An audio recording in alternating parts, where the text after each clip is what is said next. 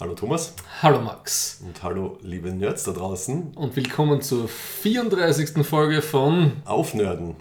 dem steirischen Nerd Podcast.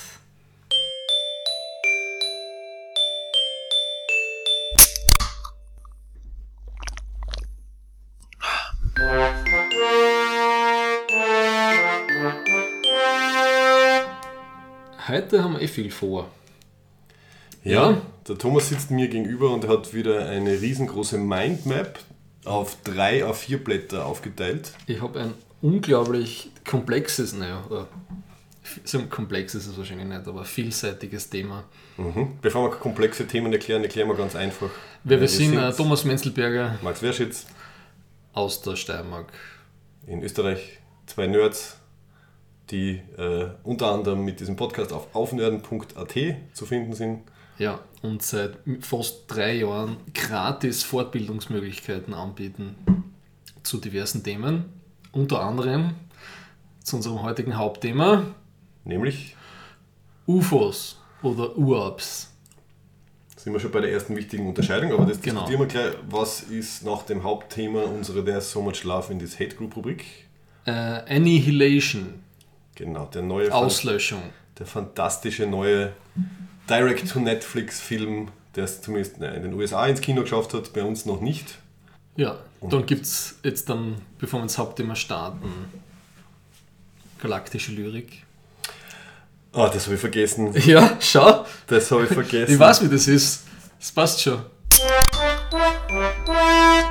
What a piece of work is man. How noble in reason, how infinite in faculty.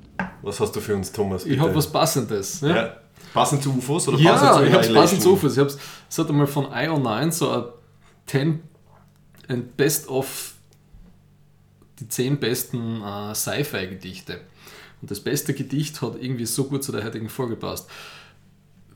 Mir ist das letzte Mal gesagt worden von einem unserer, unserer äh, aufmerksamen Zuhörenden, dass wenn ich auf Englisch vorlese, ja, klingt wie ein Arnold Schwarzenegger, der erst kurz in den USA drüben ist. Ja. Das wird sich nicht bessern. Warte damit, du klingst sehr reich. Na, ich baue anscheinend, wenn ich auf Englisch vorlese. Das wird Ich sich nicht es war nicht so schlimm. Es war nicht so schlimm. Danke, Max. Ja, du hast ja gleich auch einen Soundbite geschnitten. Ne? Und, das, und das Gedicht heißt äh, Attack of the Crab Monsters bei einem gewissen Lawrence Rapp und basiert auf einem Film von einem gewissen Roger Corman, der hat viel Trash-Splatter-Movies gemacht. Ja? Und in dem Film geht es irgendwie darum, dass eine Frau sich in eine Krabbe verwandelt oder ihr Bewusstsein in eine Krabbe einsteckt. Ja? Der Film ist anscheinend nicht so dramatisch wichtig. Wichtig ist das Gedicht, das dabei rausgekommen ist, das ich jetzt zum Besten gebe, auf äh, steirischen Eichenniveau. um, and everyone is surprised, and no one understands why each man tries to kill the thing he loves when the change comes over him. So now you know what I never found, to, found the time to say. Sweetheart, put down your flamethrower. You know I always loved you. Put down the flamethrower. Oh. Ja. Das passt irgendwie sehr gut zu unserem heutigen Hauptthema, habe ich mir gedacht. Nicht nur, es passt dazu Annihilation. Also mit äh, Stimmt. dieser Beziehungsgeschichte, Flamethrower oder Phosphorus und so Sachen verbrennen, Doppelt zerstören. gemoppelt. Sehr gut ausgewählt damals. Sehr gut. Ja, Nächstes Mal erinnere mich einfach bitte. Ah, ja, ja, genau. Du hast mir ja nie an die Vereingeregel erinnert. Ja, okay. Okay. Jetzt Jetzt haben wir quitt. Hast du das auch genossen, mir auflaufen zu Wir, lassen? wir sind quitt. Passt. Gut. Warum dieses Thema? Warum hast du dir die letzten Wochen da so reingesteigert, Thomas? Es war wirklich ähm, überzufällig oft das Thema von Untertassen und fliegenden, nicht id- identifizierten Flugobjekten über den Jahreswechsel in den Medien. Es ist mir zuerst, ich habe das sehr strukturiert versucht heute da vorzubereiten, aber zuerst ist es mir begegnet mit ähm, von einem Podcast, also einem Joe Rogan Experience Podcast mit dem Tom DeLonge. Das war so im Dezember. Das ist ein ehemaliges, oder was nicht, diese 90s Teenie Punk Band Blink 182. Er ist einer von den Musikern von denen. Ich kenne ein Lied von ihnen. Ja, Muss man mehr kennen? nein, nein, ich glaube nicht. Gut. Und er ist wirklich nur durchgeknallt. Er ist jetzt der, irgendwie der CEO von einer Firma, die geheime Daten und Zugriffsrechte auf Alien-Technologie aus den Skunkworks und was nicht woher noch hat. Ne? Und es ist eine Art, es wird vermutet, ja, allegedly, dass das so eine Art Cash-Grab-Firma ist. Es geht so um, um, um, um Vakuumenergie und freie Energie und, und so weiter und so fort. Ja, also Schwebetechnologien, Antigravitationstechnologien, die, die wir eh schon seit Roswell 1947 äh, kennen, das uns die bösen der Deep State vorenthaltet. Ne? Mhm. Und er hat aber Zugriff drauf und er hat Kontakt zu unglaublich viel CIA-Leuten und so. Und das ist anscheinend so eine Cash-Grab-Investment-Geschichte. Also die haben schon über fast 3 Millionen Dollar schon Vorfinanzierung von, von, von Menschen bekommen, die ihnen das über auf PayPal überweisen oder so. Ja. Mhm. Da ist mir das als erstes vorkommen. Das kommen wir dazu noch später. Ja. Mhm.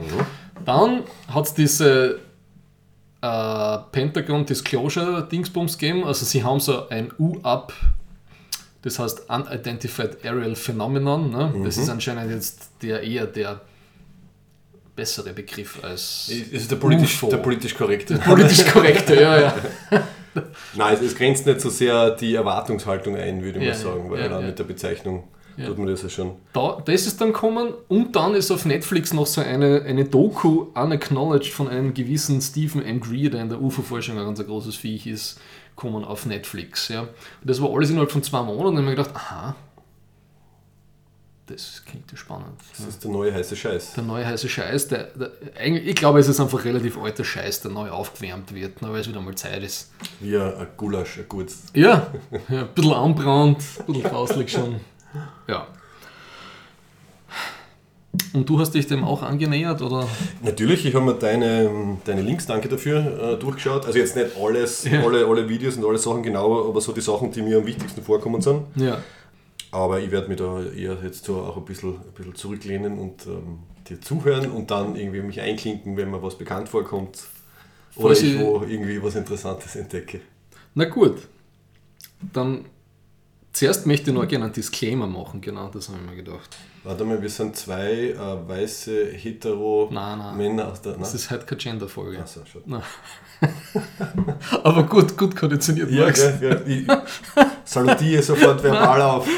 ich wollte sagen, dass das, wenn das das ist nichts für eingesessene Ufologen. Ich glaube, die Sendung ist für die uninteressant. Ja. Oder zumindest nicht für welche, die Blutdruckprobleme haben. Wir sind nicht, wir sind nicht, wir sind nicht einmal auf Apprentice-Niveau so, so in the secret lore of Ufology. Okay, ich habe jetzt ja. gedacht, du warnst vor, dass du die ärgern könntest und sie nicht zuhören sollen. Nein, also ich, ich, ich, ich versuche wie immer an, auf einen offenen Blick auf das Ding zu haben, ich bin aber grundsätzlich skeptisch halt. Ne? Mhm. Also naturwissenschaftlich skeptisch, wissenschaftlich skeptisch. Ja. ja.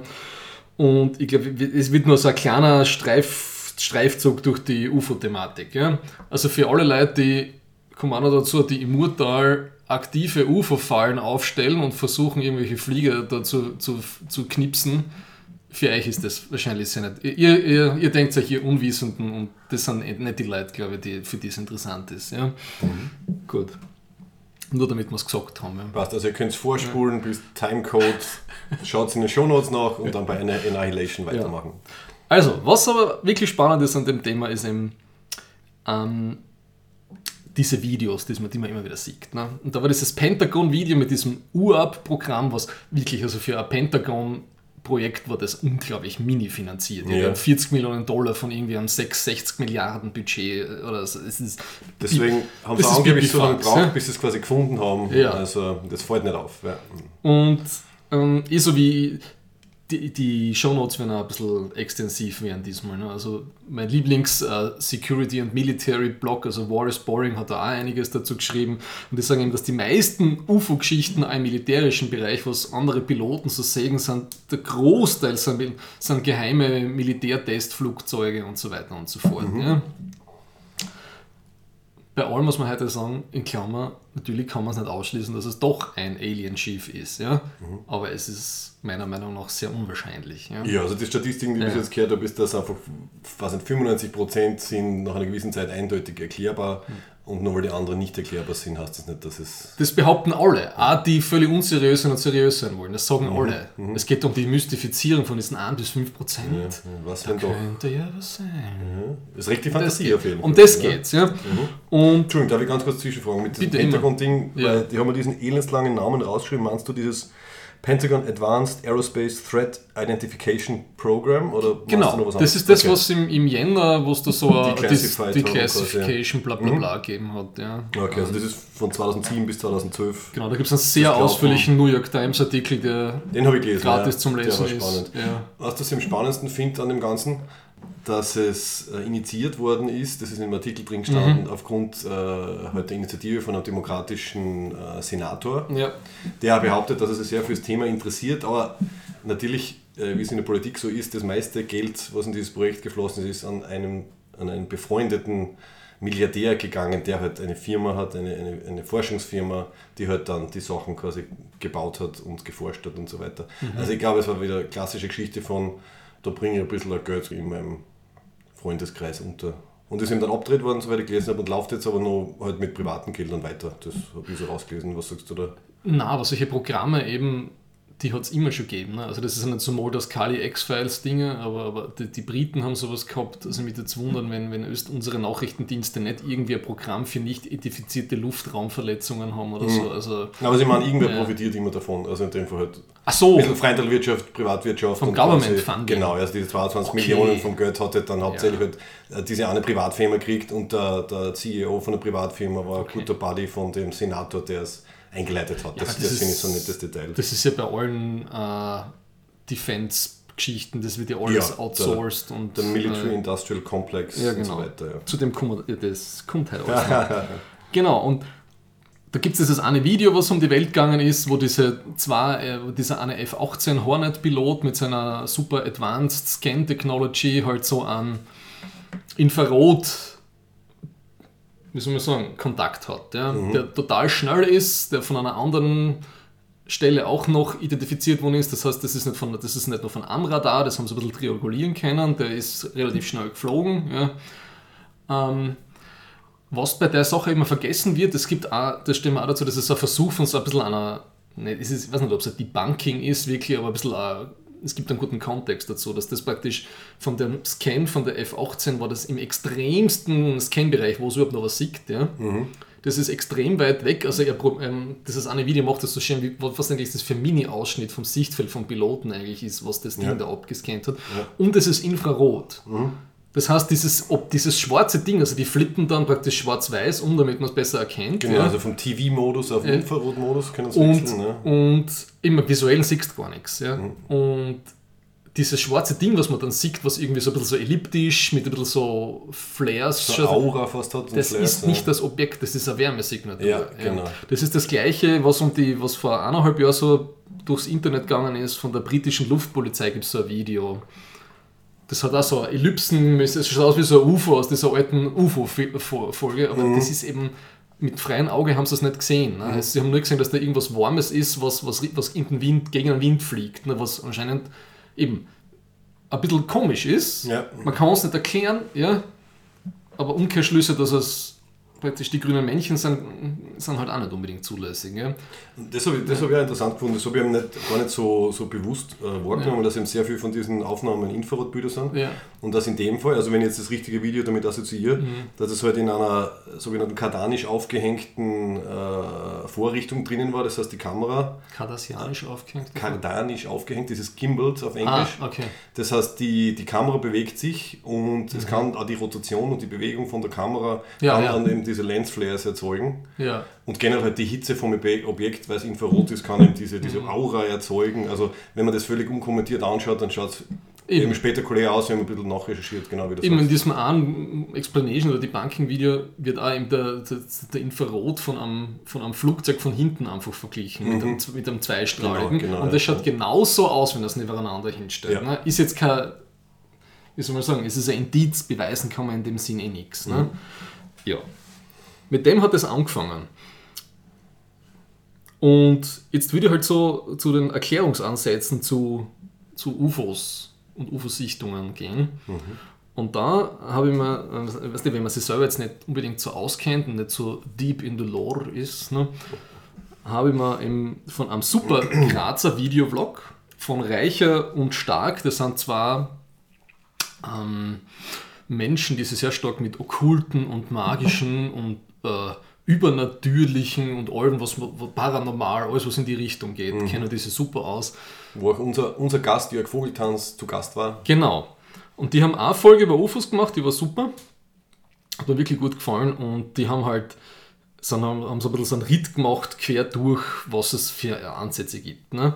Es gibt halt die, die extraterrestrische Hypothese, es sind die Außerirdischen. Ne? Die kommen von irgendwo her, haben kein Problem mit der allgemeinen Realitätstheorie.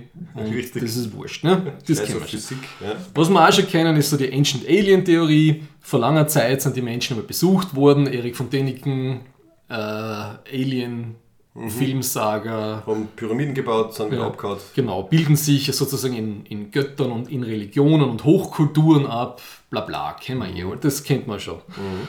Dann gibt es äh, Ansätze, die sagen, das, das, sind, das sind wir selber. Es handelt sich um militärische geheime Technik, die der Öffentlich vor, also da geht es um die Verschwörungstheorie, ne? mhm. wird in der Öffentlichkeit, wird der Öffentlichkeit vorenthalten.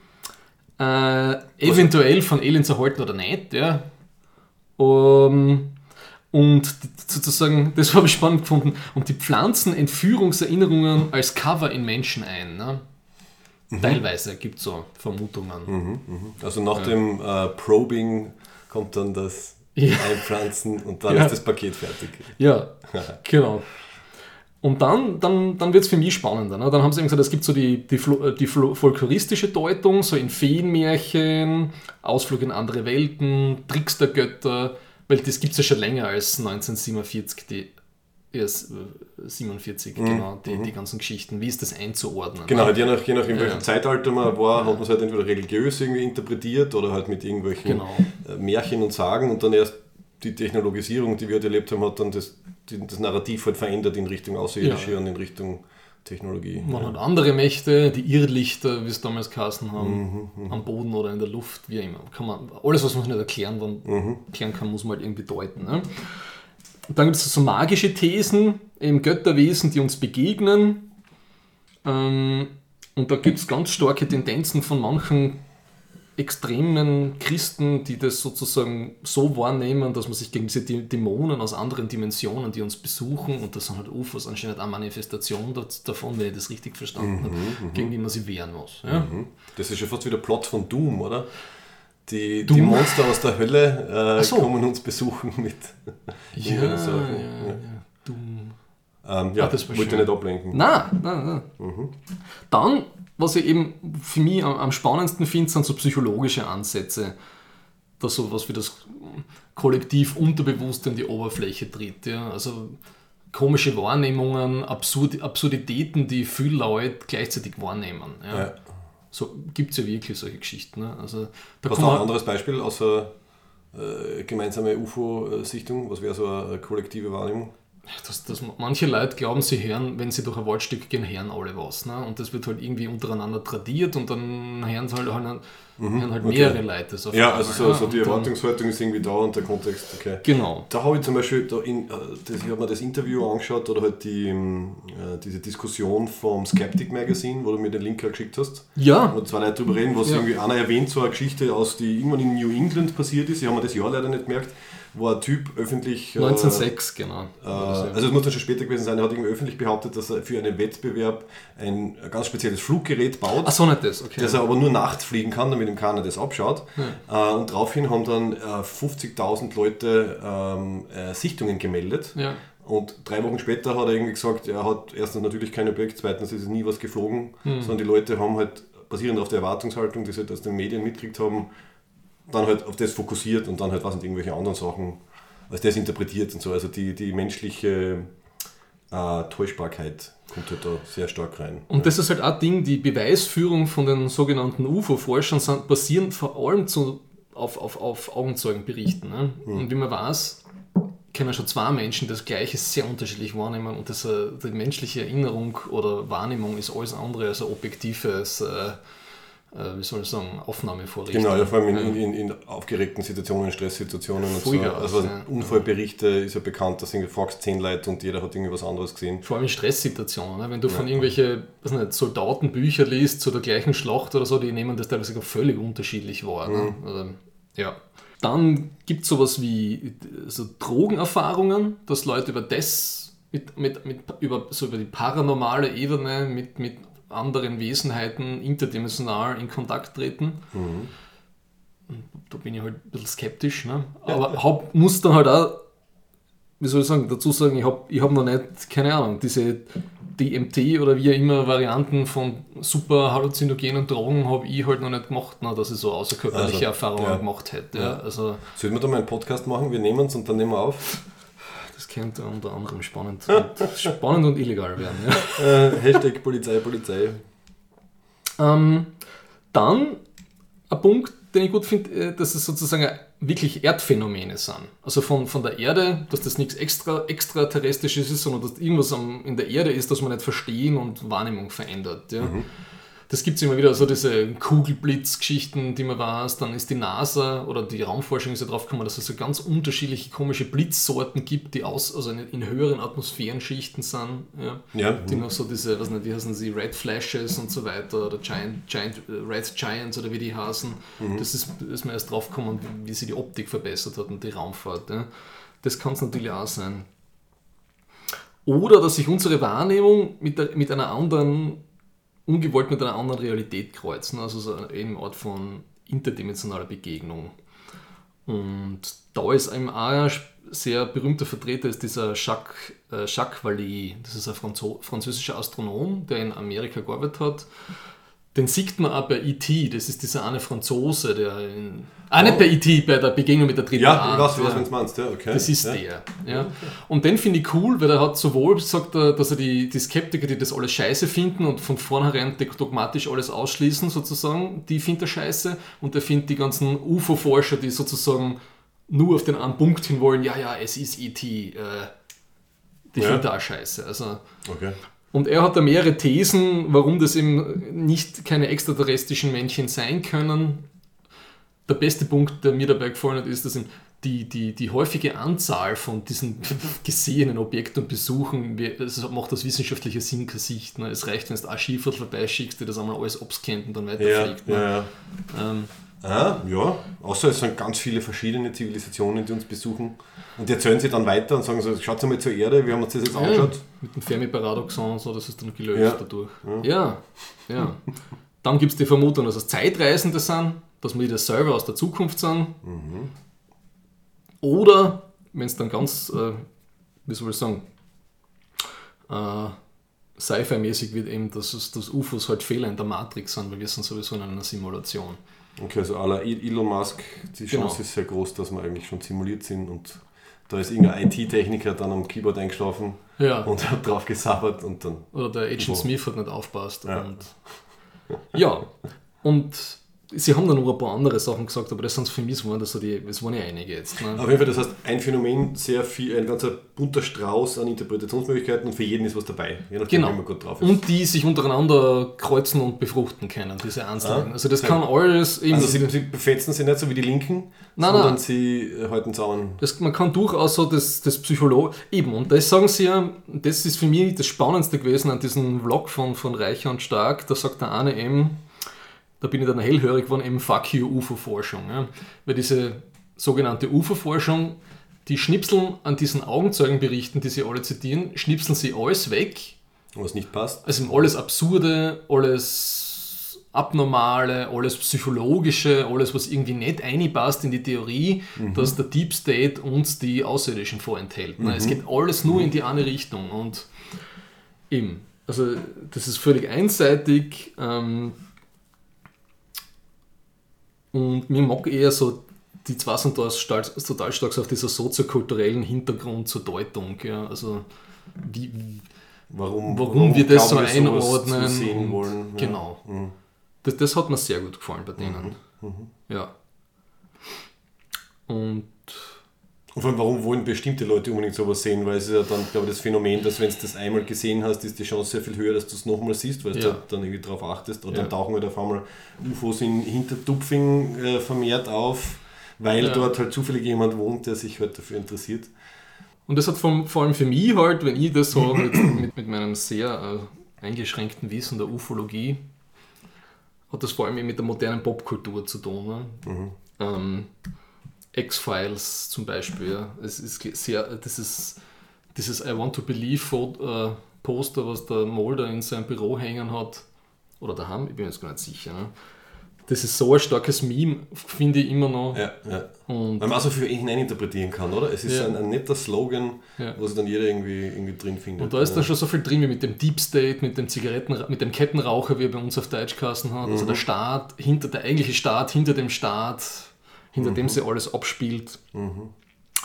Und man merkt das auch, das sagen dieser Proto, die, diese zwei haben einen super Namen, ne? also Protero und Callahan, diese zwei, ja, die, ja, die diesen Skeptic, diesen Skeptic Podcast machen. Eben, es gibt so viel ähm, Indizien dafür, dass so viele Alien-Sichtungen, wie sie dann beschrieben werden bei der Begegnung, sind total stark auf irgendwelche äh, Alien-Bilder in so in, in, der, in, in, kulturellen Skripts genau. sind ja. die verhaftet. Ja. Ne? Also es hat irgendwann mal, äh, ja. was sagst du, irgendwie so 1920er, halt irgendwie die Cover von den Pulp Magazines, genau. wo halt dann sie irgendwie ein Prototyp von einem Flying Saucer ausgebildet hat und auf einmal war das so das Meme und halt das, auf was man sich konzentriert.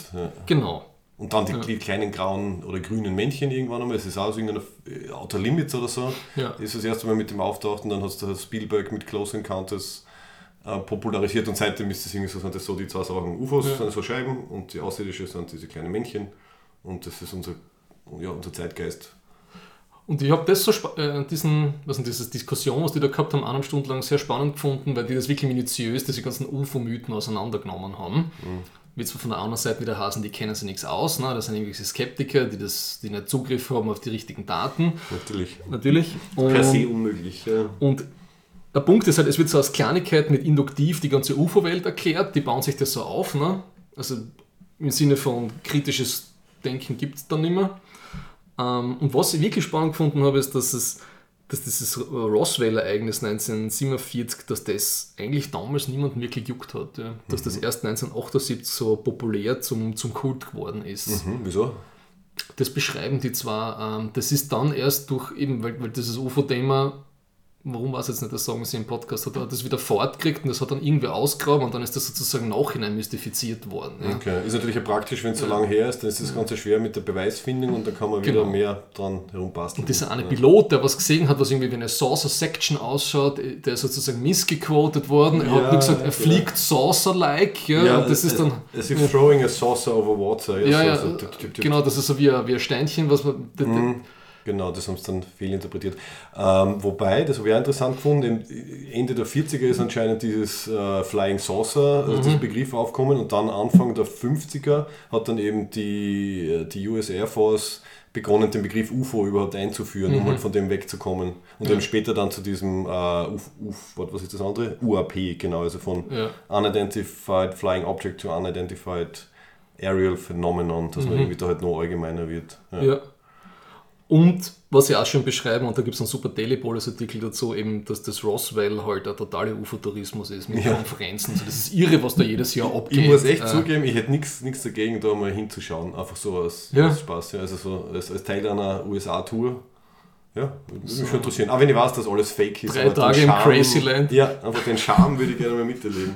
Und, und es gibt, hast du, hast du ähm, Due South und in Chicago gesehen? Da gibt es ja. auch eine Folge, wo sie an an UFO-Gläubigen eskortieren müssen. Und dann, weiß nicht, ob sie dann in ah. Roswell sind oder in einem kleinen Dorf, wo das auch der volle, der volle Hype ist. Und am Ende, glaube ich, sieht man, es wird dann am Ende sogar UFO angedeutet, irgendwie so ein Licht von oben, ist das herrlich. Ja, die kommen ja immer wieder. Also ähm, ja, bei, bei, bei, bei der zweiten Staffel Fargo kommt am Schluss ein UFO bei der ja. abschließenden Schießerei, wo sie irgendwie ja. kurz alle innehalten. Das ist so schräg gewesen. Und ne? da denkt sich jeder, what the fuck. Aber das könnte gut passen, weil das sind so die Mitte, Ende 70er, da hat das einen totalen Hype gehabt, das mhm. Thema. Mhm. Oder bei The Man Who Wasn't There. Mhm. Ich weiß nicht, ob ich gesehen habe, aber. Billy Bob Thornton, wo er dann am ja. Schluss sozusagen er die, die Schuld auf sich nimmt ah. für den Mord. Ja. Und er schaut so auf und das Ufer fliegt drüber und ja. denkt so wesentlich so, okay, jetzt bin ich wirklich im Arsch. Ne? Mir glaubt niemand. Mhm. Mhm. Das ist super. Ja, und, und dann habe ich mich versucht, ein bisschen in das, in das unglaublich unüberschaubare Gebiet der UFO-Forschung im deutschsprachigen Bereich zu begeben. Ja. Und wie habe ich schon gesagt, also Fuck you UFO-Forschung auf der einen Seite, ja, muss mich gleich outen, ich bin eher auf der Fuck you UFO-Forschungsseite. Mhm. Seite. Mhm. mhm. Weil es wird wirklich alles dieser Antheorie untergeordnet und es behaupten alle, sie sind eben 90 bis 95 Prozent der ganzen Sachen sind erklärbar, Ja, aber- aber es geht um dieses kleine Tortenstück. Sie sind alle super wissenschaftlich unterwegs und dann, ja, dann schaut sich, dann schaut sich der Herr Podcaster die GUFO an, ja, die deutschsprachige Gesellschaft für UFO-Forschung, der österreichische Ableger mal angeschaut, die deutsche haben wir nicht angeschaut. Ja. Also ist ein Verein. Weißt Ja. du übrigens, was mir aufgefallen ist, weißt du, wann ähm, die GUFO Österreich gegründet worden ist? Nein. Heute vor sechs Jahren. Was? Heute? genau ähm, heute vor sechs Jahren. 24. März 2012. Okay, es ist keine Ist Jubiläumsfolge. GUFO Ist die GUFO Österreich gegründet worden? Ich finde das sehr, sehr passend. Ja. Gut. Und zuerst einmal diese ATV-Doku, die die selber auf ihrem YouTube-Kanal. Mhm, Also, Ja, da habe ich auch reingeschaut. Ja. da habe ich schon. Also, was ich sagen wir das Positive sagen kann, dass sie, sie, das, sie sehen sich ein bisschen als Anlaufstelle für Menschen, die, die von, von offizieller Seite Spinner abgetan ja, werden. Ne? genau. So Das eine ist- Hotline, man kann anrufen. Man, hat, man kann anrufen, eine Hotline, wenn man irgendwas sieht, was verdächtig ist, was irgendwie ein UFO oder ein, U, ein UAP sein könnte. Ja? Mhm.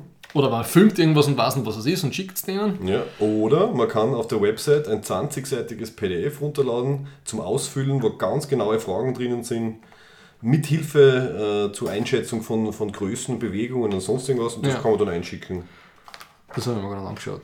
Das ist, ich habe es ausgedruckt. Es sind, was, es waren nicht ganz faszinierende Fragen dabei, nämlich nicht nur so Klassiker wie halt, halt Größe, Farbe, Geschwindigkeit und so weiter, sondern auch irgendwo ein Punkt mit, ähm, hat es sich irgendwie physisch äh, auf sie ausgewirkt? Hatten sie irgendeine psychische äh, Erfahrung, während sie es beobachtet haben? Ähm, also ist eine interessante Mischung, oder wie waren die Wetterbedingungen, wie gut Ja. kennen sie sich dort in der Gegend aus und so. Sie bemühen sich, also das habe ich irgendwie ganz nett gefunden. Dann wird immer betont, eben, dass wir wissenschaftlich sind. Aber dann habe ich trotzdem das Gefühl, es geht alles Richtung Confirmation Bias. Es ist so schwer, aber generell in diesem Ufologie, UFO-Forschung zu beurteilen, was ist nicht seriös und was ist nicht seriös. Ja, das ist von Außenstehenden, wie eh schon beim Disclaimer gesagt, das, das ist fast für mich.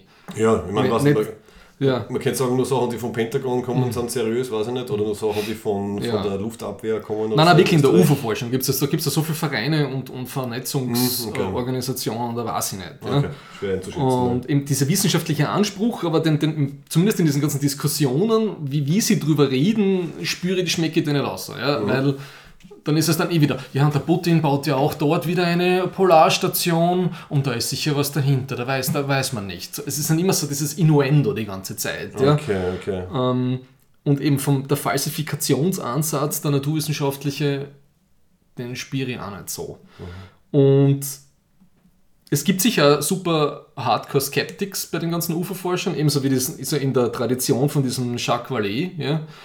Aber in, in der deutschsprachigen Szene, also bei diesen weiß nicht, paar Stunden Videos und Sachen, die man durchschaut, das ist man eher nicht so unterkommen. Ja. Und wo man dann wirklich, wo man dann wirklich sozusagen kurz, äh, wie soll ich sagen, äh, die, die, die, die, die, die Red Flags aufgegangen sind. Ja. Äh, die GUFO hat eben einen eigenen YouTube-Kanal und da wird halt teilweise Sachen gepostet als UFO-Sichtungen, wo mir als Laien, der sich nichts damit auskennt, ja, sofort klar ist, was ich da sehe. ja.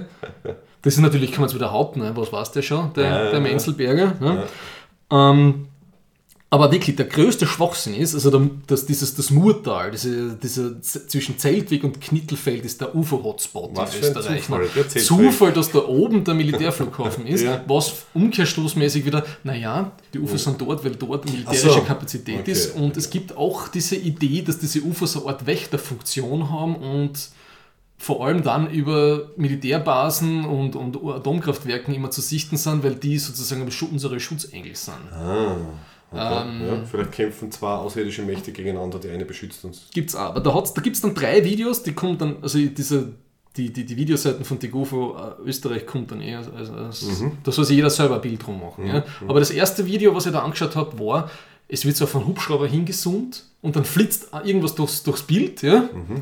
Und dann wird es noch in Slow Motion einmal gezeigt. Ja? Ja, ja. Und für mich als Hobby-Ornithologen, ja? also nicht Ufologen, Ornithologen, ja? War das so klar ein Amsel oder ein Flie mit dem Flügelschlag. Ja? Das haben dann eh ungefähr 15 Leute, ich nicht drunter geschrieben. Mhm.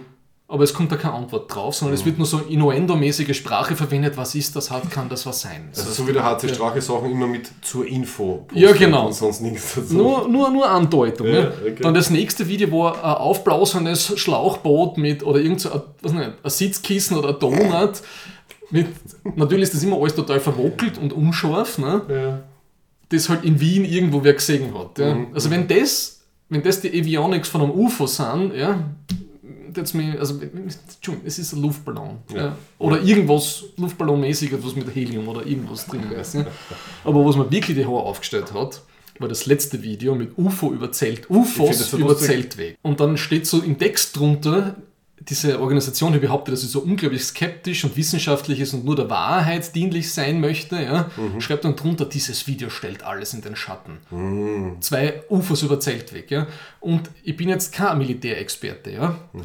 aber das sind hundertprozentig. Wenn du das von hinten anschaust, ja, sind das zwei Eurofighter, die in eine Wolke reinfliegen und ein Eurofighter lässt einen Flare weg, weil sie gerade einen Übungsflug Ja. gemacht haben. Ja. Also Flare ist so, so eine Art Leuchtkörper, Antiraketen, Ja. bla bla Ding. Genau, genau.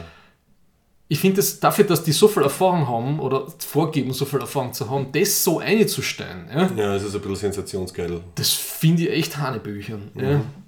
Oder sie haben ja immer ihre News-Mitteilungen und da hat es dieses Ding gegeben, diesen äh, SpaceX-Testflug vor ein paar Monaten, also vor diesem erfolgreichen, Ja, muss noch die Träger äh, genau, wo, getestet und da hat es dieses, die haben so ein komisches Wolkenmuster gemacht im ganzen, in der ganzen Bucht von, von San Francisco dort. Ja. Ja, ja.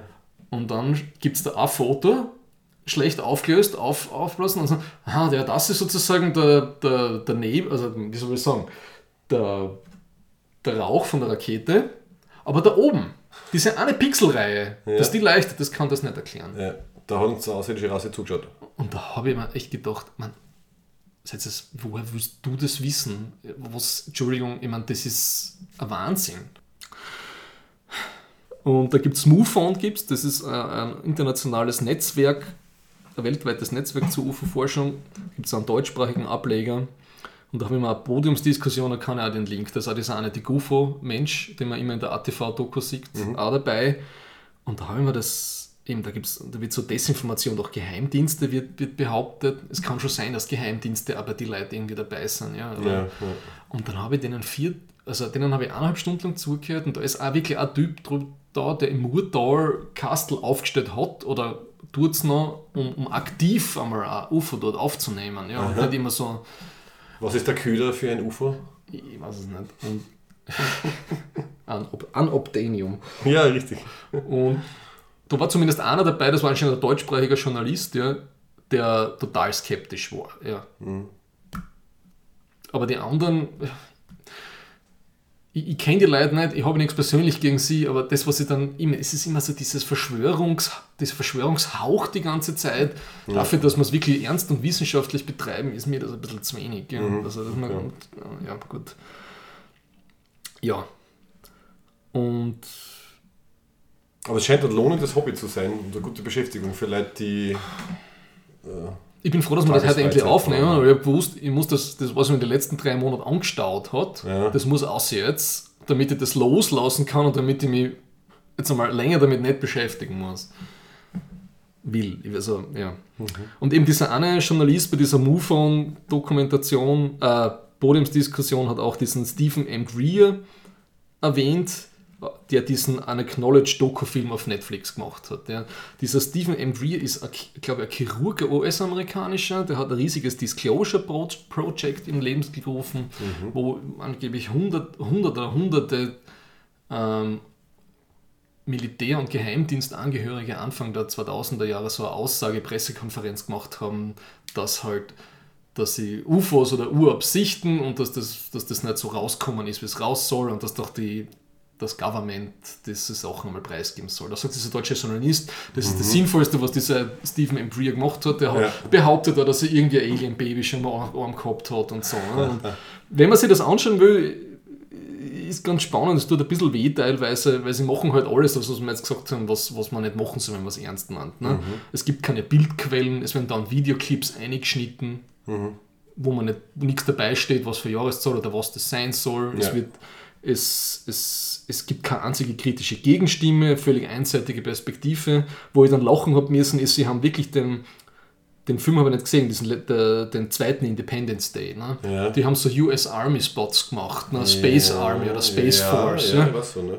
Da haben sie dann eingeschnitten, oder? This is a real recruitment clip by the Army. Ja, Vollidiot.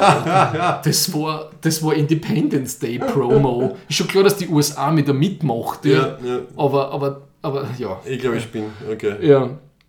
Eben, und sie zitieren dann absichtlich out of context, eben das Skeptic Magazin hat eine lange, wie soll ich sagen, eine lange Stellungnahme zu diesem Film gemacht, so mit, äh, wie haben sie es genannt, unacknowledged und der Film heißt unacknowledged und äh, unsubstantiated. Und, und viele von diesen Zo äh, vermeintlichen objektiven Zeugen, die drin sind, haben total wirre Hintergrundgeschichten im, Ja. im Lebenslauf. Ja.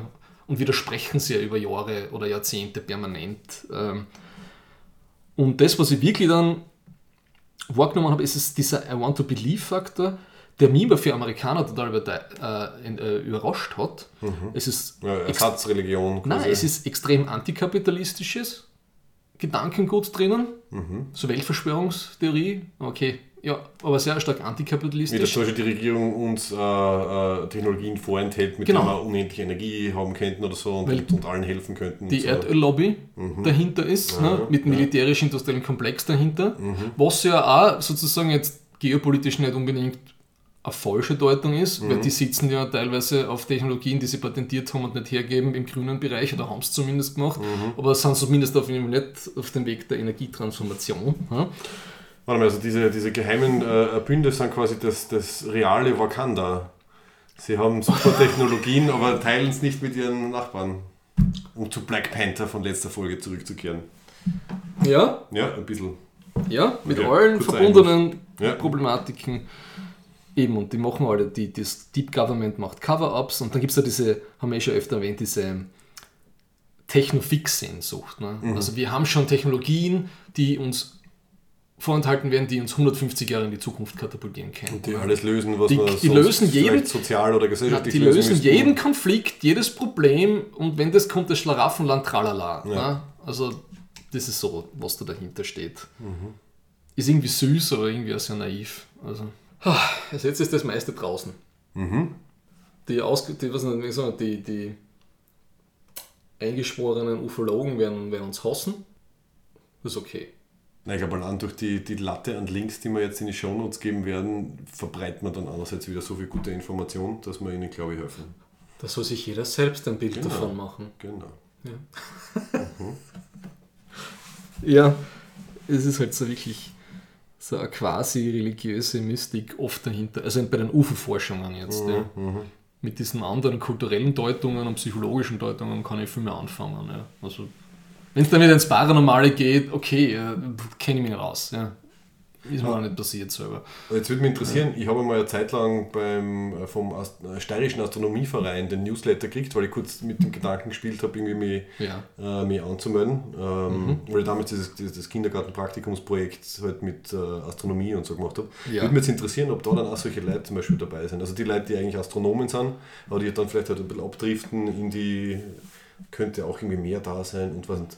Du, Gehen wir mal UFOs schauen. Aber ich, Ich schätze, da werden eher die Hardcore-Wissenschaftler gesunde Skeptik ist sein. gut und also so gesunde Offenheit gut. Ne? Mhm. Aber wenn da einer dann gleich kommt, eben das mit, mit, mit freier Energie und was nicht was noch alles und also, den musst du halt echt. Also, Aber würdest du das nicht einmal, äh, was auch, auch irgendwie interessant finden, so mitzufahren auf so, eine- weil es gibt ja so diese Ausflüge, wo man dann eben, weiß nicht, irgendwo mittlere, obere Steiermark fährt und auf die Nacht und dann trifft man sich dort und dann tut man halt UFOs schauen, auch wenn nichts passiert. Das ist, glaube ich, Ja. nettes, nettes Gemeinschaftserlebnis. sicher. Die Frage, ob die jetzt nach unserem Podcast noch mit uns reden, ist ja was anderes. Aber Ja, vielleicht wollen sie uns gerade jetzt mitnehmen und uns das sagen, wie cool das ist. prinzipiell würde ich gerne mal so, so einen Ausflug, ja, Ja, mit. Thermoskanne, ein bisschen jausen. Ja, genau. Ja, Wenn es eine schöne, Nein, von mir aus gern. Also wenn wenn eine schöne sternenklare Nacht ist, ehrlich gesagt, dann ist mir wurscht, ob ich sonst was sehe, einmal einfach genießen, aus, dem, aus dem Lichtsmog von Graz raus. Und ja, also wenn du da was, wenn du da Kontakt hast, Dann machen wir, machen wir, Sommer, machen wir eine Sommerspezialfolge draus. Wir brauchen ja eh jedes Jahr eine, eine Das Sommerspezialfolge. Problem ist nur, das könnte sehr kurz werden, einfach Also das drumherum, oder die Atmosphäre. Die UFO-Sichtung an sich kennt. Äh Na, wir nehmen uns dann, dann eh nur mit dem Mikro auf. Achso, ja eben. ja, schau, da. Wir müssten dann so in, im Live kommentieren, ne? Ja, da können wir uns dann ausdenken, was wir wollen. Hm. Ja, Ich glaube, ich hab habe, du hast alles abgedeckt, was ich teilweise mir irgendwie rausgesucht habe. Also, ich glaube, wir können zum, zum nächsten Du Aussehen. bist voller Begeisterung für das Wir Thema. können zum. Na, Du ich habe froh, dass es abgehakelt ist, gibst zu. Ich muss zugeben, wie ich dann heute, wie ich dann heute am Vormittag angefangen habe, äh, Ja. mich halt wirklich hinzusetzen und, und ein bisschen so deinen Links zu folgen und so. Ich habe mir eh gewünscht, dass ich mehr Zeit habe, um Ja. mehr, mehr Videos Ja, zu ja. Ähm, ja, nein, es ist, schon, es ist schon ein interessantes Thema. Ich glaube, ich werde eher nachträglich dann ein bisschen mehr hinschauen. Vor allem die Diskussion, die du jetzt erwähnt hast. Ja. Ähm, das, das interessiert mich jetzt. Das habe ich dann anscheinend irgendwie übersehen oder. Die habe ich, kann sein, dass, ich da nicht, dass die nicht dabei war, weil Okay. das, das ein spätere, dass das ein späterer Link ist, den ich da. Weil das sowas finde ich dann immer am spannendsten, wenn du dann wirklich so die Leute in einem Panel sitzen siehst und dann hat jeder so seine. Nein, es sind, auch die, Ideen es sind, einbringt, es sind die. Publikumsfragen herrlich. Also es sind Ja. ein paar Leute drinnen, die hauen sich permanent ab. Also die finden es vielleicht eh eher lustig. Ja? Ja. Und dann ist so, ja, ich bin Jesuitenschüler Mhm. und ein Professor hat einmal gesagt. Und dann gedacht, psst, Mhm. du deppert. Und der eine ist der super skeptische Journalist, ne, schüttelt dann eh schon einmal den Kopf, ein paar andere sagen nichts, ne, Mhm. wahrscheinlich weil sie wissen, dass auf Kamera sind, ich weiß es nicht. Ja. Ja. Okay. Passt. Aber in unserer Filmbesprechung geht es ja im Endeffekt auch um außerirdischen Kontakt. Passt dann wieder. Dann Sogar zu dem. Vollkontakt, würde Ja. ich sogar sagen. Ja. Dann, ich würde sagen, machen wir, machen wir noch einen Tee und Ja. machen dann weiter. Passt. Right here, right now, I feel more love in this hate group than I ever felt at church or basketball or anywhere for that matter. So, der Tee ist gelandet. Und wir landen jetzt bei einem der, behaupte ich mal, besten Science-Fiction-Filme Des Jahres. der, des Jahres, der letzten Jahre. Also für mich ist Annihilation wirklich mit, mit Arrival und Ex Machina und Ja. Moon, gut, das ist schon älter, gehört wirklich zu den, zu den Filmen so, wie Science Fiction sein soll. Interstellar würde da auch noch dazu Also, genau, Interstellar kann man, ist sogar, hat sogar The Thematikparallelen, bin ich dann im Nachhinein draufgekommen. Ähm, also, Annihilation ist in den USA im, was, Ende Februar ins Kino gekommen, hat Mhm. dann so schlecht performt, dass dann entschieden worden ist, äh, international kommt es nur auf Netflix. Ja. Und da haben wir es dann gesehen. Immerhin ist es dann ziemlich schnell gegangen. Das ist, ist, der, ist der Bonus, auch wenn wir es lieber im Kino gesehen hätten. Ja. Und der Alex Garland, der ihn so wie Ex Machina sowohl geschrieben als auch Regie geführt hat, wobei basierend auf einem, auf einem vorhandenen Roman, ähm, war in einem Interview, ja, sagen wir so, ein bisschen angekrantelt. Also quasi, er, er hat gesagt, er hat den Film fürs Kino gemacht ähm, und, und er kann das alles nicht ganz verstehen, aber er ist zumindest froh, dass er mit Netflix halt sehr viele Leute erreicht. Und warum war das? Weil das in den Fokusgruppen so schlecht angekommen ist? Also t- am, am, ersten Wochenende und in der ersten Woche einfach zu wenig Geld eingespielt. Sie haben irgendwie eh bescheiden, irgendwie 10 Millionen Dollar am ersten Wochenende hätten sie erwartet, dann waren es nur 3 Millionen oder so ungefähr und die erste Woche war dann auch sehr schwach und dann war es anscheinend dem Distributor, ähm, ich weiß nicht, zu riskant oder zu was auch immer das. Wobei man Kinos vorstellen kann, dass der in die kleineren Kinos in Europa echt gut gegangen wäre. Vielleicht unterschätzen sie da uns auch ein bisschen, ja. Also Ja. vielleicht gehen sie dann vom amerikanischen Massenma Massenmarkt aus und äh, ignorieren halt dann das, was bei uns kommt. Aber zum Beispiel, das hat der Garland dann gesagt im Interview, äh, das Gute ist dann, dass man auf Netflix dann eben nicht sowas hat wie Opening Weekend muss großartig sein Mhm. oder alles Mhm. bricht zusammen oder die erste Woche, sondern es Ja. ist einfach ein sukzessives Wachsen der Views und, und ich glaube, wird sich Ja. hoffentlich durchsetzen. Ich weiß nicht, ob man es jetzt als Geheimtipp bezeichnen kann oder ob es eh schon ein bisschen Wellen geschlagen hat, aber ich, ich glaube, auf die, auf die Dauer wird er schon genug Ja, indirekten Erfolg halt dann, ja, ja. dann haben. Ja, also wie gesagt, basiert auf, einer, auf einem Roman von äh, Jeff van der Meer, ist sogar eine Trilogie, die Southern Reach Trilogie, aber das ist halt nur das erste Buch und es wird halt dann keinen, keinen weiteren Film geben. Ein ein sehr gutes Interview, das gebe ich in die Shownotes mir angeschaut, da ist er bei, bei Talks at Google, der Alex Garland. ja. Und er, hat, er sagt, er hat das Buch hat er während der Post-Production von Ex Machina zugeschickt gekriegt und hat dann schon während dem Lesen hat er sich gedacht, so ja, das, das kann man in einen guten Film umsetzen. Und ich weiß jetzt aber leider nicht, wie groß der Unterschied ist zwischen, zwischen Buch und Film. Ich nehme mal an, er hat viel interpretiert. Ich habe es selber nicht gelesen, aber mir ist nur erzählt worden, das ist ganz anders, das Buch. Also Mhm. das Buch sind, sind nur so, äh, äh, viele perspektivische Nacherzählungsberichte, Berichte, die sich als einzelne Kapitel aneinander fügen. Mhm. Dann Das ist für jeden Charakter Ja. eins, so wie bei Expanse oder. Ja, ich glaube, es sind so einzelne so Zeitungsartikel und Armeeberichte und Tagebucheinträge, die sich so hintereinander. Ah, spannend, okay. So ist es mir erzählt worden. ja, ich habe es selber nicht gelesen. Okay, Medienmix sozusagen. Aber so ist ja kurzweiliger. Das Buch ist auch komplett, ich glaube nicht einmal 300 Seiten. Mhm. Also, ja. Also die, also die Option, dass er noch zwei, dass die anderen zwei Teile auch noch verfilmt, die gibt es gar nicht. Nein, also er hat er es Okay. als abgeschlossenes, als abgeschlossenes Ding. Also ihn hat das Thema, das anscheinend im Buch vorkommt und, und was er dann dazu interpretiert hat, so interessiert.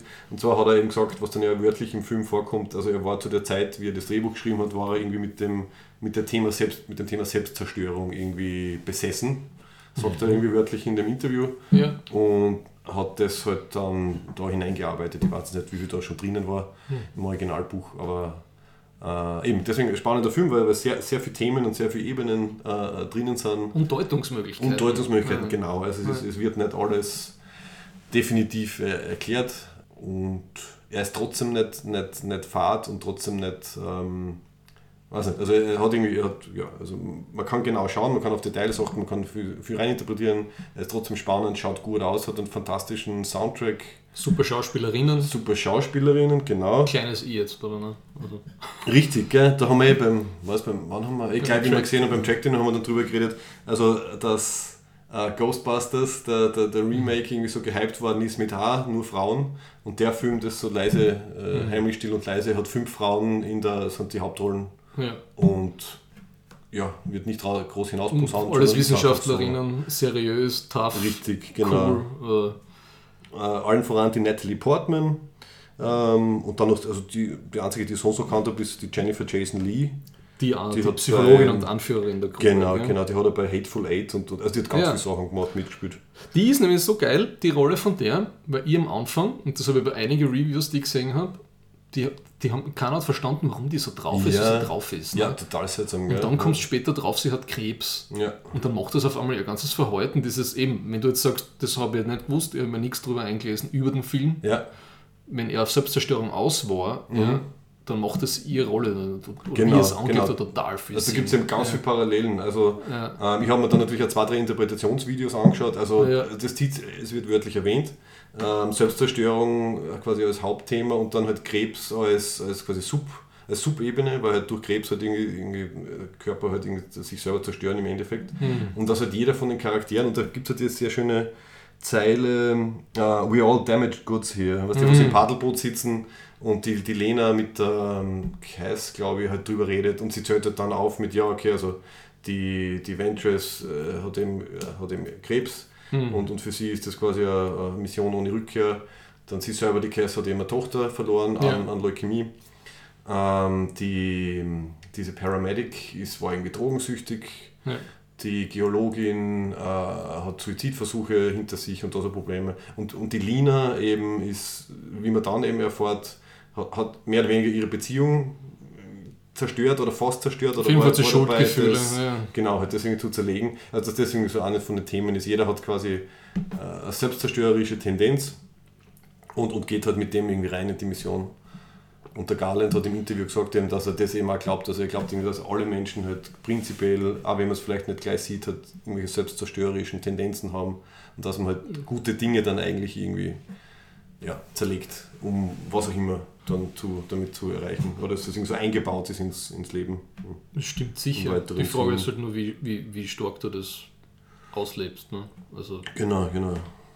die meisten Menschen haben irgendwann einmal im Leben einmal behauptet, die, die, das Gefühl, sie, sie wollen sie irgendwo abschmeißen, weil sie es nicht mehr aushalten. Ne? Ja. Die Frage ist, tust du das dann oder tust du das nicht? Ne? Oder man macht es langsamer. Ich würde mal sagen, wer der viel was nicht, raucht und sauft und was auch immer auf Ja. lange Zeit ist er im Endeffekt eine indirekte, Ja. langsame Selbstzerstörung, weil man weiß ja, dass es nicht, dass es nicht gut ist. Oder wenn es, keine Ahnung, dich auf 500 Kilo hochfrisst, das ist, äh, hat, hat eine gewisse Ja, äh, psychologische. Also man kann das auf unterschiedlichste Komponente. Art und Weisen machen. Genau. Ähm, Ah, Extremsportler kann es immer weiter über, unter, übertreiben. Ne? Also die, Genau, ganzen, ja. Die ganzen Leute, wo Red Bull oben steht, das irgendwo abschmeißen, ja, aber dann haben eine Hälfte, kurze Halbwertszeit. wo die Hälfte dann ankommt und der Ja. Rest, ja, Aber visuell war der Film auch so gut. Also Ja, vom Pacing, visuell, den, die Cuts sind super. Es gibt ja im Wesentlichen so drei Ebenen. Also im Schimmer selber, das, was davor ist und das, was danach ist. Ne? Und das ist so schön ineinander geschnitten. Und man erfährt da Ja. eben so, so, so stückelweise halt Ja. Informationen, also Ja. das mit der Beziehung, das mit der ganzen Background-Story. Und ich finde, der Oscar Isaac ist einfach so ein genialer Schauspieler. Ja. Mit der Natalie Portman, also diese, diese Paarbeziehungsmomente. Ich schätze mal, das sind vielleicht zusammen 10 Minuten vom Mhm. Ja, ganzen Film. ist nicht viel, aber ja. du, und der Film dauert fast zwei Stunden, aber du hast so ein gutes Gespür, wie die zwei miteinander sind. Also, Mhm. Wobei eben das, das finde ich ist dann die schöne oder, die interessante Überraschung. Also die, vom Trailer her und von, den, von der ersten halben Stunde glaubt man halt, ja, da, da trauert jetzt halt quasi die, die Frau aus der perfekten Beziehung ihrem Mann nach, der verschwunden ist und dann ist ganz langsam wird halt die Glückseligkeit ein bisschen in Frage gestellt. Also Ja. sie hat eben dann die Affäre. Äh, er kommt dann anscheinend drauf auf die Affäre und deswegen ist halt die Abschiedsszene dann so dramatisch, weil er halt dann sagt so, ja, er muss jetzt schon einen Tag früher irgendwie zu dem Einsatz und küsst sie dann nimmer. Und genau, das ist dann wahrscheinlich sein selbstzerstörerischer Akt, dass er sich für das überhaupt meldet. Also ich nehme mal nicht an, dass er zu dem eingeteilt worden ist, zu dem wahrscheinlich Himmelfahrtskommando. aber dass, dass er draufkommt, das sieht man ja nicht. oder? Es wird, ich habe es mir dann nochmal angeschaut, es wird, es wird erwähnt eigentlich. Also der, ähm, der ähm, auch verheiratete Mann, mit dem die Lena, also die, ähm, die Portman-Affäre Ja. hat, äh, fragt sie dann, glaube ich, do, do you think um, he knows? Und, und sie sagt, dann irgendwie yes. Und so wie er sie verhäutet dann beim Abschied, ist es eigentlich so. Also er ist, er ist total, total distanziert. also nicht ausgesprochen wissen, sondern spürend wissen. Ja, das hat ihre Interpretation davon. Okay. Also irgendwie beide wissen es quasi, dass er es weiß und ich glaube eben, dass er deswegen auf die Mission geht, weil er halt quasi Hm. die Beziehung da als, als, als wackelig sieht und dann halt sich quasi da reinwirft, um, Okay. Ja, weil er eh in dem Sinn nichts zum Verlieren hat. Also irgendwie alle, die irgendwie reingehen, haben irgendwie entweder nichts zu verlieren oder, oder äh, haben halt Dinge, Ja, ja. okay. Und das ist mir lustigerweise, hat er so anders ausgeschaut. Erst im Nachhinein auffallen, dass er eben in Ex Machina auch die, die Hauptrolle eigentlich war, der Wissenschaftler. Ja, aber da ist er komplett anders, ne? Da schaut er komplett anders Ja, aus. er ist dieser, er ist dieser Zuckerberg Elon Musk Ja, Charakter, genau, der genau. die KI programmiert. Das habe ich, das habe ich, die, die Verbindung habe ich zuerst nicht, nicht erstellt. Der ja. Oscar Isaac ist extrem wandelbar. Ja. Ne? Wenn du eben Der aus, kann sogar in Star Wars mitspielen. Nein, wenn du das Ex Machina, Ex Machina anschaust, in dem Film anschaust, dann diesen Uncount Brothers Film haben wir jetzt vor kurzem angeschaut, was eine Durchbruchrolle war, wo diesen Singer-Songwriter, diesen Folk, Volks, Folk Singer-Songwriter spielt in die 60er Jahre. Das ist komplett anders. ja, also Ähm, Respekt. Ja, Ja. Ja, aber auch die, die mer- ich finde, das war so ein ideal der Film, was du siehst, was du mit, mit CGI machen kannst, wenn es die Story und der Handlung dient. Da war, da war nichts zu viel. Richtig, ja. ja. Also, ja. diese, diese Hirsche, da, die da parallel äh, was der eine ist, was man einfach so rausmorft, gell? Ja, genau. Dann so diese, diese Verdopplungsmetapher. Ja. Oder also auch generell die Lichtstimmung war halt eben dieser Schimmer, wo sie Ja. halt reingehen. so Seifenblasen Äh, Seifenblasen hat so Regenbogeneffekte überall halt im, in der Luft und im Wasser hat. Ähm, mir fällt jetzt gerade auf, wir das sind natürlich alle Spoiler-Dinge und man muss den Film gesehen haben, um überhaupt zu checken, was wir, über was wir reden. Äh, und, und, und am Ende dieses, diese, diese Vorform dieses humanoiden Wesens ist ja also visueller Wahnsinn, wie so, so, ein- so ein kleiner, äh, ähm, fast wie ein schwarzes Loch, aber irgendwie bunt und, und wolkenartig und leuchtend. Also im Leuchtturm dann. Ja, genau, dann am Ja, Ende. ja, also, das schaut so super aus. Und dann in Kombination mit der Musik, die, die irrsinnig, ein, genau, die irrsinnig ein, eindrücklich ist. Ähm, ja, also wirklich ein, ein, ein fantastisches Gesamtkunstwerk. aber wie interpretierst denn du den Schluss? Das würde mich interessieren. Also thematisch gibt es ganz viel zu interpretieren und symbolisch, aber die, meine Interpretation ist, dass halt, also er ist halt der, der Doppelgänger, also er ist quasi die, die, Ja. die vollendete Form dieser außerirdischen Lebensart. Ähm, sie ist, glaube ich, sie selber, aber halt äh, auch verändert durch das Ganze. Ja, das sagt sie schon während, das sagt sie ja schon viel früher, ne? wo, Ja. wo es noch keine Verdopplung gegeben hat, können, ne? dass das Ding in ihr ist, wie sie diese Blutprobe Richtig, genau, ja, was ne? da so am Ohren so herum tut, genau. Also quasi er ist, er ist, er ist jetzt quasi ein, wie auch immer, Außerirdischer. Ja. Sie ist ein dadurch beeinflusstes menschliches Wesen und der, dieses humanoide Wesen, was dann ihr Doppelgänger ist, im Leuchtturm zerstört absichtlich das ganze Konstrukt. Also da ist die Schon, Frage, ja. Mhm. warum? Entweder weil es einfach fertig ist mit dem Ganzen und jetzt hat es das erledigt und es lebt eh weiter als Kane und als, Mhm. als sie. Oder es, weiß ich, das ist auch diese Selbstzerstörungsthematik und das ist, übernimmt das quasi. Das ist dann, ich glaube dadurch, dass das, dieser Organismus sie kopiert, ja, checkt der Organismus, dass er praktisch zerstörerisch ist und dass er in der Welt eher weiterkommt, Ja, wenn er, wenn, wenn, wenn er sich sozusagen anders weiter verbreitet. So habe ich das für mich ja, interpretiert. sein. ja. Das, ist, das ist die. Deswegen fackelt, sie, fackelt die Kopie dann alles ab ja. und auch diese schönen ähm, Kristallbäume. Das hat mich Strand, total ja. an ein franco-belgisches Comic von Leo erinnert. Mhm. Das heißt so Antares und ähm, Andromeda und so. Da geht es auch darum, dass so ein Bioorganismus über mehrere Planeten ausbildet und so, so, so Satellite-Dishes aus dem Meer rausstehen und so. Mhm, Also das ist, hat mir sehr gut gefallen. Ja. Und ein Ja. bisschen ans Kristallwesen, an TNG. Ja, ich habe hab leider an die, an, die, an die Crystal Foxes aus ähm, dem, dem letzten Star Wars Film denken müssen, was noch die sie aus der, Ah. Höhle, aus der Höhle rausgeführt haben. Oder an, noch schlimmer, an Star Trek Discovery, an das Kristallding da, was der komische. Turm, der die. Kristallantenne, die Ja. nachher nie wieder relevant Nein. war. Ja. Ja. Aber ja, also ich finde es super, dass man das Ende dann so schön interpretieren kann und dass sie dann so da sitzt Hm. und dann einfach auf sehr, sehr viele Fragen einfach mit I don't know äh, äh, antworten muss. Und Vielleicht, hat sie, vielleicht weiß sie sich wirklich nicht. Ne? ich, ich, ich nehme ich nehm sogar an. Von die, wo sie weiß, dass sie tot sind, weiß sie, oder? Ne? Richtig, ja. Aber das ist zum Beispiel so, also sie wird ja dann gefragt, ähm, can you describe uh, what it looked like? Und Mhm. sie sagt dann zum Beispiel, da sagt sie ja, no. Weil es halt einfach wirklich, ich meine, diese eine Form in der Höhle ist ja to- total abstrakt einfach. Ich glaube, da kannst du nicht viel zum Ich Erklären muss sagen, es ist ein, ein, ein, man ein fragmentierter Regenbogen-Tintenfisch, der in der Luft umschwebt. Also Genau, genau. Das ist halt schwer, schwer Ja. zu machen.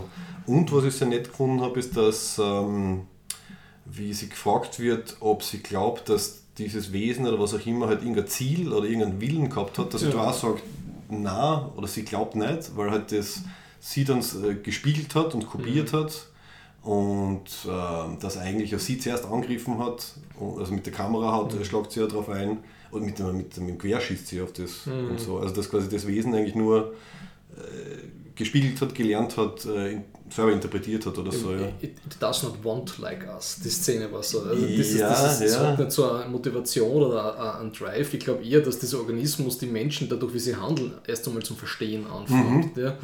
Eher, das Verstehen geht, glaube ich, eher von der anderen Richtung aus und nicht von, nicht von der Menschenrichtung. Ja, genau, dann trifft sie sich. Ja. Oder, oder es trifft sie vielleicht irgendwann. Die. Menschen versuchen das zu verstehen, das. Wesen versucht die Menschen zu verstehen und sie kulminieren dann in dieser Kombination. Ja, das habe ich echt, also vom so Sci-Fi Metaphysics mäßig habe ich es großartig Ja, gefunden. super, richtig, ja. Es war total erfrischend, finde ich. Also, und ich finde es überhaupt nicht schlimm, dass das nur auf Netflix gekommen ist. Also ich glaube, da erreichst eh eher die Leute. Naja, idealerweise beides sagen. Ich finde, sie, hätten- sie hätten es äh, im Kinos, wo sie spielen wollen, hätten sie es bringen sollen und, und gerne auf Netflix auch äh, gleichzeitig. Was ich mir noch raus, rausgeschrieben habe, ein Zitat ist, weil die Szene habe ich mir extra nochmal rausgesucht, ähm, eben auf dieses, dieses Frauenthema. Das wird super schön schnell abgehandelt. Aber es wird in Red Letter Media Review auch so schön zusammengefasst. Also, Ja. ähm, wie er, er, der Mike nimmt fast so diese Hollywood-Scheinheiligkeit, ne? wann, wann, wann etwas wann relevant ist und wann reden wir drüber Mhm. Ja, und was passt uns in den Kram und was nicht und was ignorieren wir halt total. Und Ja, und ich finde, das ist in, in, in, in, in, drei, in, in einer drei, drei Dialogzeilen ist es quasi drinnen, wo die Lena sich eben zum ersten Mal zu den anderen Teammitgliedern hinsetzt, wo sie jetzt so so eingeladen wird. also was so. ein Bier trinken da am Dach von Genau, der Station. ja. Da. Und, und Okay. sie halt erzählen, ja, wir gehen halt, halt dann in den Schimmer rein Ja. und, und zählen halt auf. Und dann fragt halt sie, die, die Portman, die Lina, all women. Und die Antwort ist einfach nur Scientists. Hm. Und the previous teams have been largely military. Und Hm. damit ist das erledigt. Also einfach, ja, ist halt ein Zufall, dass es halt Frauen sind. Die Frauen sind in dem Fall halt eher die Wissenschaftlerinnen Hm. und die Mi- Military Guys ja, waren halt vorher. Und dann wird es neu ausprobiert. Und ich finde den, den Shot sehr nett, wo man sich so äh, auf den Schimmer zugehen sieht, so, in, so, so aufgefadelt und so. Eigentlich, das wäre genauso der Ghostbuster-Moment gewesen, wie es hätte sein können, wenn man es ernst nimmt. Ja. Also Ja, ja. die, so mit den Maschinengewehren, ich meine, wie gesagt, seine Wissenschaftlerinnen, aber Mit den, dann, mit den AR-15s. Ja. genau, gehen es dann so raus. Statt ein, wie heißt der? Wie heißen die, die, die, die Ghostbuster Packs, die Äh, ähm, Photonen? Ja. Ja, ja, die Phot Photon, Proton Packs, glaube ich. Proton Packs? Proton Packs, Okay, Photon wieder Packs. vergessen. Eine schöne. Ja. Schönes Bild, irgendwie generell einfach. Ja. Ja, weil es auch so ruhig ist. Und dann haben sie diese Gitarrenmusik äh, in diesen eher Szenen, wo, sie herumschleichen, wo, wo man sie von Thrillern eher erwarten würde, dass äh, eine Musik kommt, die, die dir erklärt, wie du dich fühlen sollst. Jetzt, du musst dich Ja. fürchten. Ja? Ja, genau. Und da war das so eine sanfte Ja. Gitarren, Banjo-Melodien. genau. Und sie, sie gehen auch Ja. langsam und neugierig durch diesen, Ja. diesen farbveränderten Dschungel. Und du hast halt gemerkt, so viele Props waren halt echt drinnen, mit denen sie wirklich interagieren und dann haben sie halt drumherum mit CGI die, die Szenerie gebaut. Mhm. Ja. Ich habe jetzt das Lied nachgeschaut, das ganz am Anfang spielt, weil das ist. Passt da super dazu. Also Der Oldie, wo sie das Zimmer ausmacht, Genau, das genau, habe ich gekannt. genau das ist Helplessly Hoping von Ja. Crosby, Stills und Nash von 1969. Und der Text passt nämlich voll drauf. Mhm. Und der Refrain ist dann so, so ein kleines Wortspiel. Uh, they are one person, they are two alone, they are three together, they are for each other. Und also mit so Zahlenspielereien der Doppelbedeutung von for und for 69 war das? 69. Mir ja. kommt vor, das habe ich so in. Eben, das ist genau hat Vietnam, wunderschöne- Vietnamzeit, da kommt man das. Also Ja. aus ein paar Vietnam-Filmen, glaube ich. Kann sein. Also eine wunderschöne Melodie und wirklich, ähm, ich werde das dann auch verlinken in den Show Notes, wenn man sich den Text anschaut, es passt wirklich fast jede Textzeile auf die Szene oder auf die Beziehung Ja, ja. zwischen den beiden. Also da muss man dem Garland wirklich ein äh, Lob für das Händchen. Ich würde echt gerne wissen, wie viel. Zeit er in die Pre-Production einsteckt, wenn er seine, seine Filmprojekte macht. Muss, glaube ich, viel sein. Also man, wenn der das Ja. alles durchorganisiert, diese ganzen Layers äh, an, an, an Verschränkungen und Bedeutungen und so weiter. Ja. Also, ähm, Das ist echt beeindruckend. Und weil du vorher sagst, mit, äh, wenn es quasi durch den, durch den Dschungel gehen und es ist eigentlich irgendwie gefährlich, aber nicht die Musik ist, waren dann aber doch viel eigentlich Horror, Ja. Horrorszenen dabei. Also ich finde, das ist, es ist quasi ein Science-Fiction-Mystery-Horrorfilm im Endeffekt und mit, mit ein paar guten, also die, die Szene mit diesem bärartigen Wesen, das vorne aber fast wie ein Menschenskelett ausgeschaut hat und dann die, die Schreie von der, von der Ant, die, sie, die vorher umgebracht worden ist, imitiert, das war das Personage. Also das war wirklich grauslig und gruselig. Mein Subgenre, in das ich das einordnen wird, wäre Biopunk Mysticism. Biop, hast du das jetzt gerade erfunden oder gibt es Nein, das? Biopunk gibt es wirklich. Wie Steampunk und, und, und ähm, na, wie heißt der andere Punk? Cyberpunk. Ja. Schau, habe ich nicht gewusst. Sehr cool.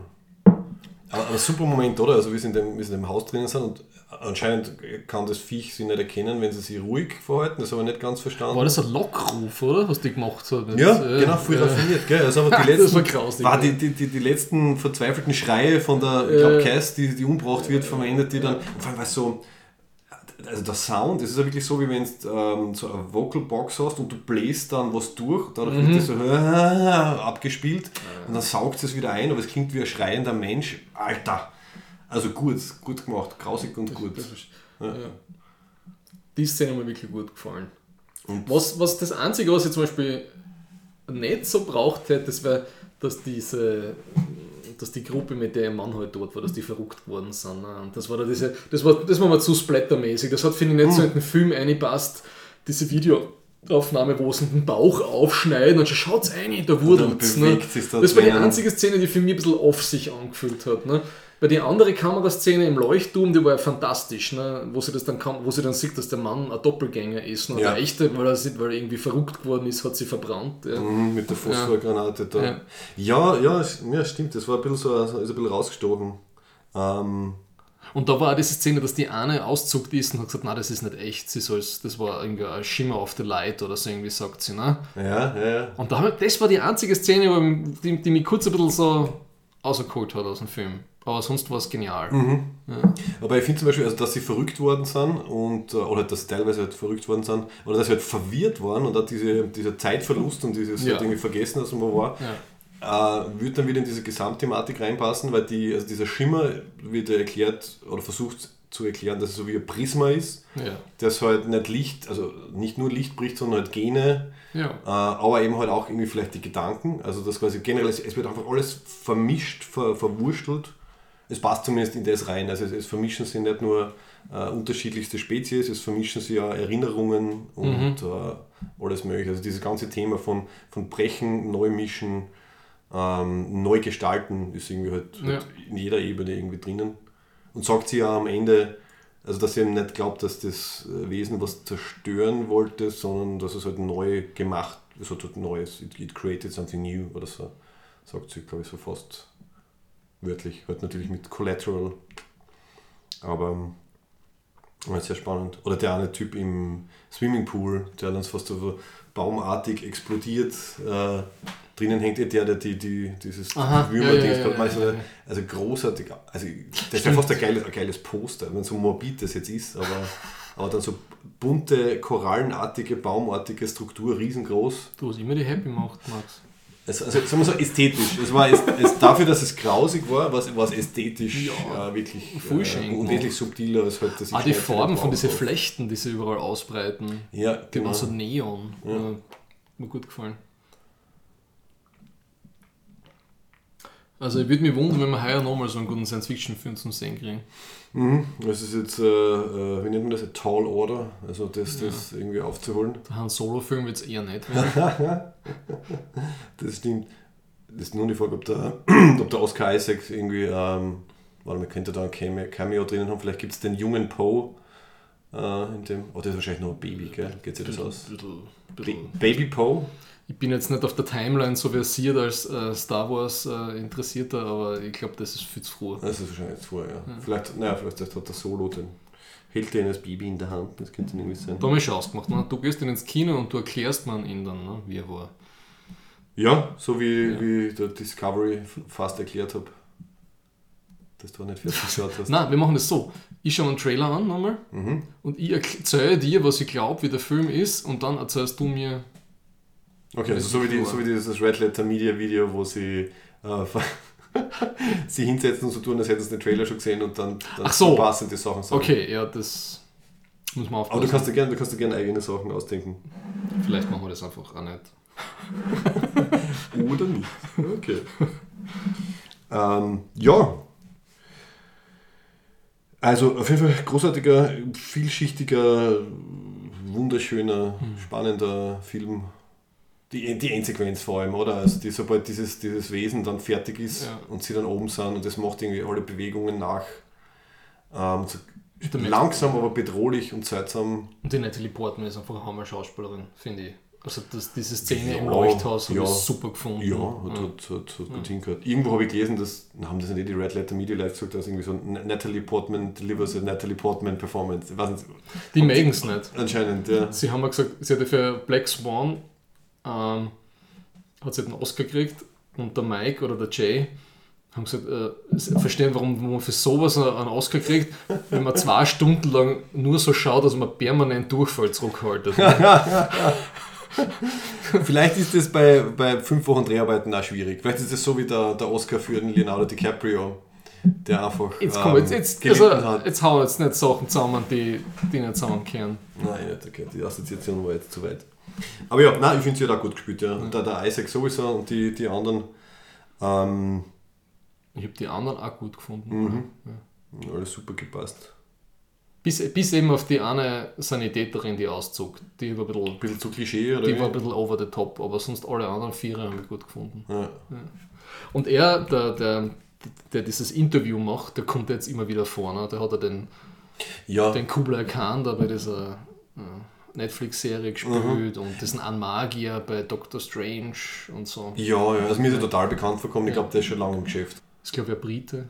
Und spielt er bei der einen Black Mirror-Folge, wo die Bienen alle Leute umbringen. Ah, die Da ist letzte er von der- der, letzt, von der vorletzten Staffel. Genau, also das ja. ist ein MI5-Typ. Ja.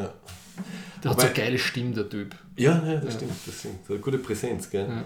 Wobei, was würdest du sagen, ich habe ein bisschen das Gefühl gehabt, wäre wär die Ebene überhaupt notwendig gewesen? Also, dass man es zwischen reinschneidet, dass man quasi gleich klar macht, sie kommt wieder raus und das immer wieder so unterbricht, weil ich glaube, das hätte es gar nicht braucht. Also, es hat ein bisschen was dazu erklärt und es hat ein bisschen mehr Struktur gegeben, aber notwendig gewesen wäre es jetzt irgendwie Ich glaube schon, weil sonst ähm, ist das, glaube ich, mit der Veränderung nicht so spürbar, wenn du sie nicht siehst, wie sie am Schluss drauf ist. Also, dass es zu kurz wäre, wenn du am Ende nur die Interviewszene Ich glaube, es ist wichtig, dass du siehst, wie sie am Anfang ist, wie sozusagen diese Fragmentierung passiert und was, wie sie drauf ist, wie sie danach ist. Weil ihre Stimmungslagen in allen drei Phasen sind komplett anders. Ne? Für mich macht das an, an, an Bogen, die drei Geschichten. Ja, sie hätten ja trotzdem darstellen können, wie sie am Ende ist, nur halt mit weniger, mit weniger Szenen. Das hätte, also, hätte nur am Ende eine Szene sein können, wo man halt dann quasi sieht, wie sie drauf ist, ohne dass ist man das- es dass man's vorne reinschneidet. Also, Ist das so viel? Ja, also mir schon. Also es, es hat für mich äh, leicht unnötige Zusatzstruktur, aber war jetzt nichts, also ist nichts Ja. zu kritisieren. Das Einzige, was ich kritisieren muss, ist, wie sie in diesem Militärlager sind. Ja. Äh, und sie sind alle oben ein, auf einem, in einem dreistöckigen Aussichtsturm, aber die Ventress geht, weil sie nach Fremden Ausschau halten muss, nach unten in ein beleuctetes Häuschen. Das, Ja. das war nicht logisch. Das wird jetzt nicht nach einem Field Manual gemacht. Ne? Nope. Also die hätte sie Ah. einfach oben hinstellen müssen mit ihrem äh, Und das Licht ausschalten, damit, das die, Licht damit die genmanipulierten Motten nicht kommen und alle auffressen. Ja, genau, genau. Aber g- gut, das haben sie halt braucht für. Wobei man es auch anders lösen können. Man hätte, man hätte ins Drehbuch reinschreiben können, dass die eine, die Cass halt irgendwie nicht schlafen kann und runtergeht und dann wird sie erwischt und, und wie auch immer. Aber ja, das war die, die einzige Sch- Schwachstelle unter Anführungszeichen. Also alles andere. Vor allem, du weißt nicht, wo du bist und dann lässt das Licht an. Das Ja. macht keinen Sinn. so quasi hierher, hierher. Ja. Vor allem, dass da überhaupt noch Strom war, das hat mich gewundert. Also muss noch irgendwo Lichtdisziplin ein. Generator, ja. man darf nicht einmal eine rauchen, gell? Schon das sieht man dann kilometerweit. Ja. Jo. Also, Sehr empfehlenswert. Sehr empfehlenswert, genau.